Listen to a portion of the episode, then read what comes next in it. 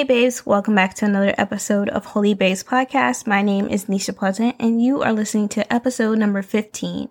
Today's episode is called The Babe is Coming Part 2. So if you have not listened to part 1, feel free to stop this episode and hop on over to our previous episode. So again, this whole month we will be discussing the events that happened leading up to the birth of Jesus Christ. So we discussed Mary, the mother of Jesus, and Elizabeth and Zachariah, who are the parents of John the Baptist. And we compared Mary's response to hearing that she would have a baby versus Zachariah's response. Mary did her thing. Mary said, I am the Lord's servant. May everything you have said about me come true. This is her talking to an angel when the angel appeared to her, telling her that she would give birth to Jesus. But Zachariah was full of doubt when the angel appeared to Zechariah, telling him that his wife, named Elizabeth, would be having a child and that their child would be named John because their child was going to be John the Baptist. This is what he says to the angel.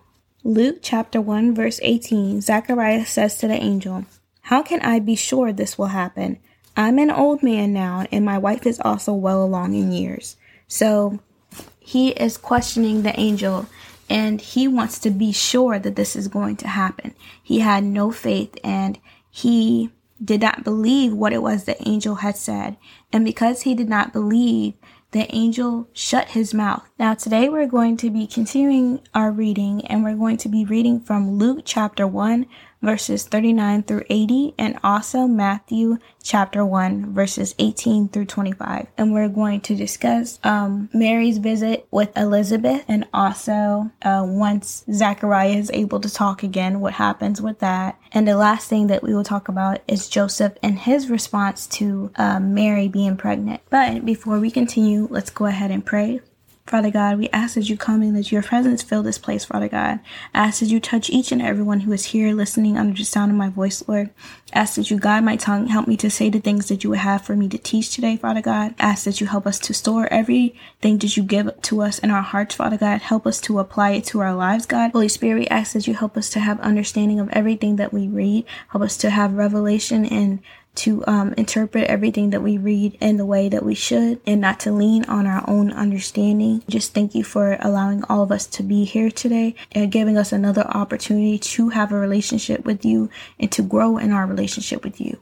In Jesus' name we pray. Amen. All right, so let's get into it. First, we are going to be reading Luke chapter 1, verses 39 through 66, 67, all the way down to 80. This is where Mary visits Elizabeth. So let's start at Luke chapter 1, verse 39, NLT version. So it says, A few days later, Mary hurried to the hill country of Judea, to the town where Zachariah lived. She entered the house and greeted Elizabeth. At the sound of Mary's greeting, Elizabeth's child, aka John the Baptist, leaped within her, and Elizabeth was filled with the Holy Spirit. Elizabeth gave a glad cry and exclaimed to Mary, God has blessed you above all women, and your child is blessed. Why am I so honored that the mother of my Lord should visit me? When I heard your greeting, the baby in my womb jumped for joy. You are blessed because you believed that the Lord would do what he said. Mary responded, Oh, how my soul praises the Lord, how my spirit rejoices in God my Savior. For he took notice of this lowly servant girl, and from now on all generations will call me blessed. For the mighty one is holy, and he has done great things for me. He shows mercy from generation to generation to all who fear him. His mighty arm has done tremendous things. He has scattered the proud and haughty ones. He has brought down princes from their thrones and exalted the humble. He has filled the hungry with good things and sent the rich away with empty hands. He has helped his servant Israel and remembered to be merciful. For he made this promise to our ancestors, to Abraham and his children forever. Mary stayed with Elizabeth about three months and then went back to her own home. Okay, so we're going to continue reading in a second, but I just want to stop at verse 56 real quick. So, Mary visits Elizabeth, and when she comes and she visits her, Elizabeth is pregnant right now.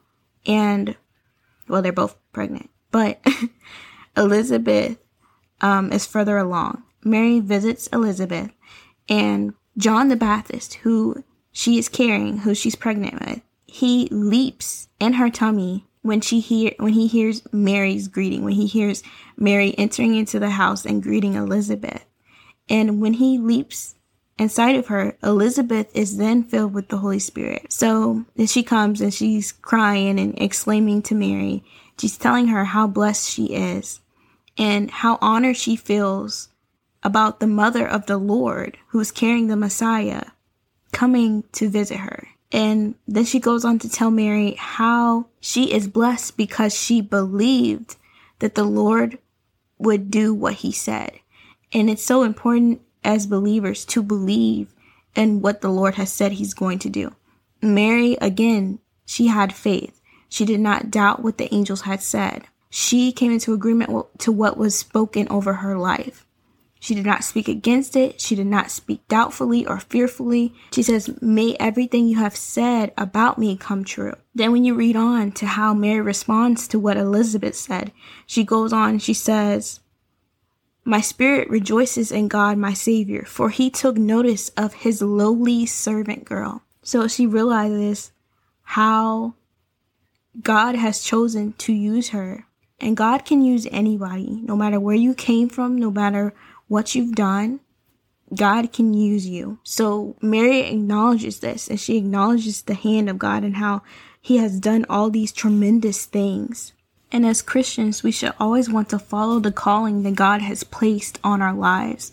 So we should be praying and asking God to help us to obey Him and follow the calling that He has placed on our lives and help us to listen to His voice and to not go up against the very things that He is telling us and promising us and speaking over our lives. So moving on to the birth of John the Baptist. So remember I told you guys that Zachariah's mouth was shut by the angel because he did not believe what the angel was saying, right? So now the baby is about to be born. And then we're going to read what happens after he is born. So let's start off back at verse 57, Luke chapter 1, verse 57. And it says, when it was time for Elizabeth's baby to be born, she gave birth to a son. And when her neighbors and relatives heard that the Lord had been very merciful to her, everyone rejoiced with her. When the baby was eight days old, they all came for the circumcision ceremony. They wanted to name him Zachariah after his father.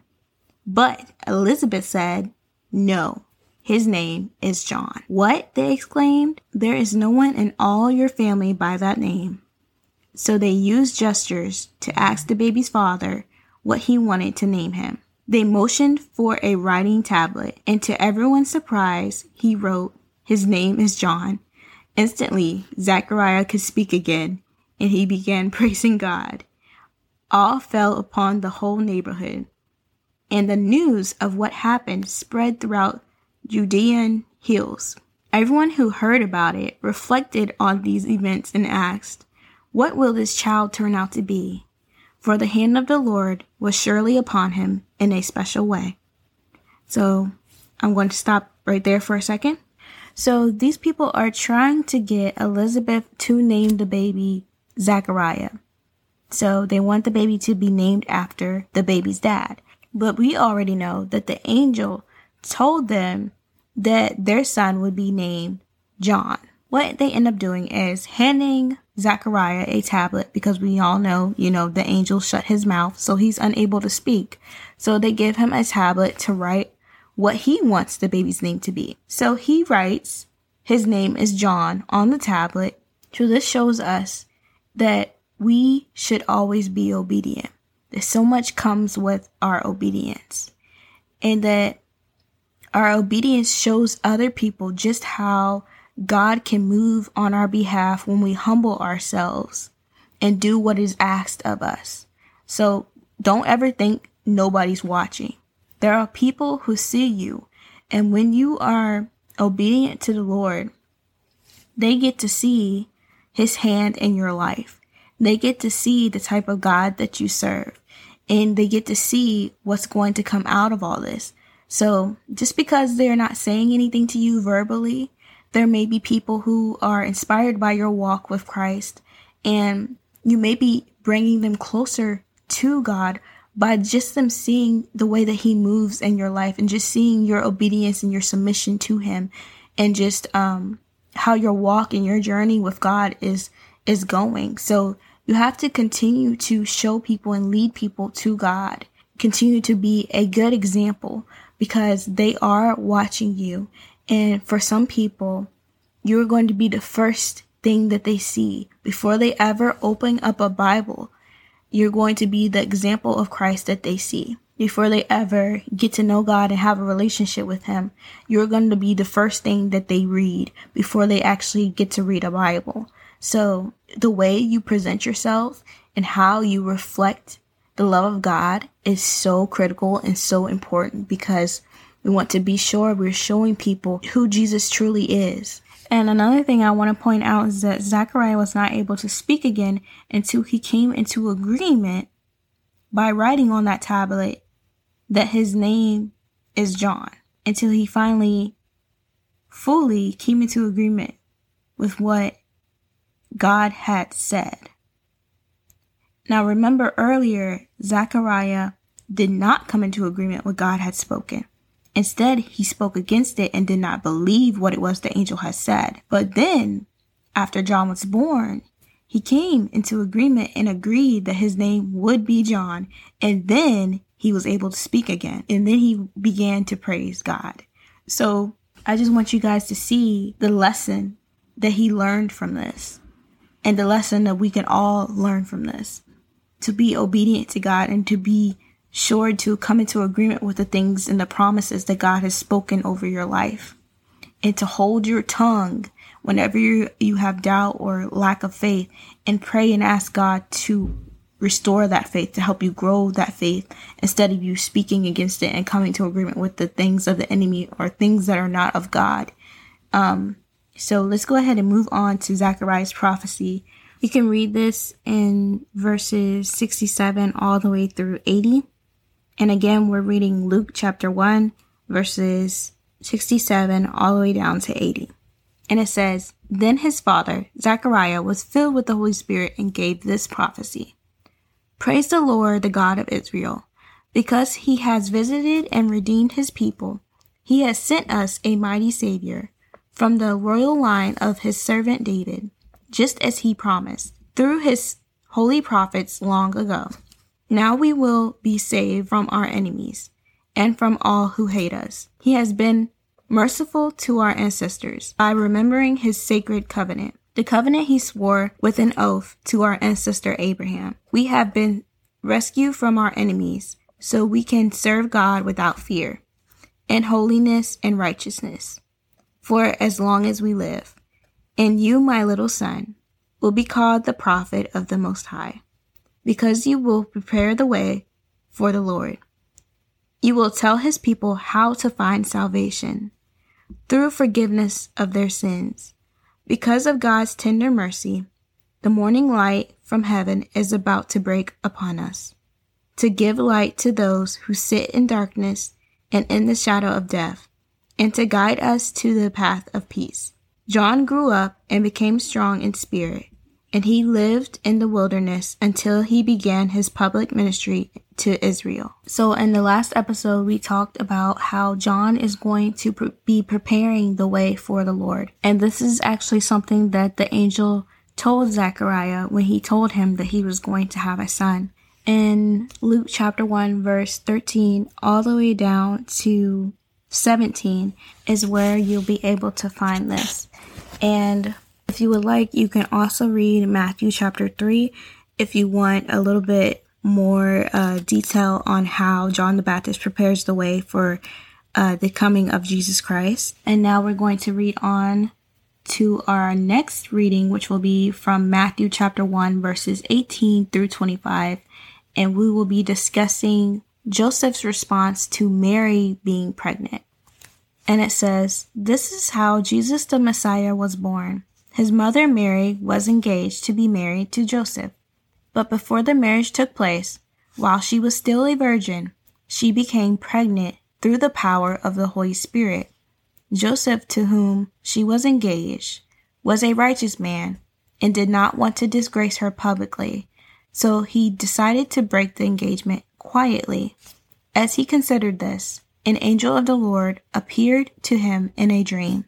Joseph, son of David, the angel said, Do not be afraid to take Mary as your wife, for the child within her was conceived by the Holy Spirit, and she will have a son, and you are to name him Jesus, for he will save his people from their sins.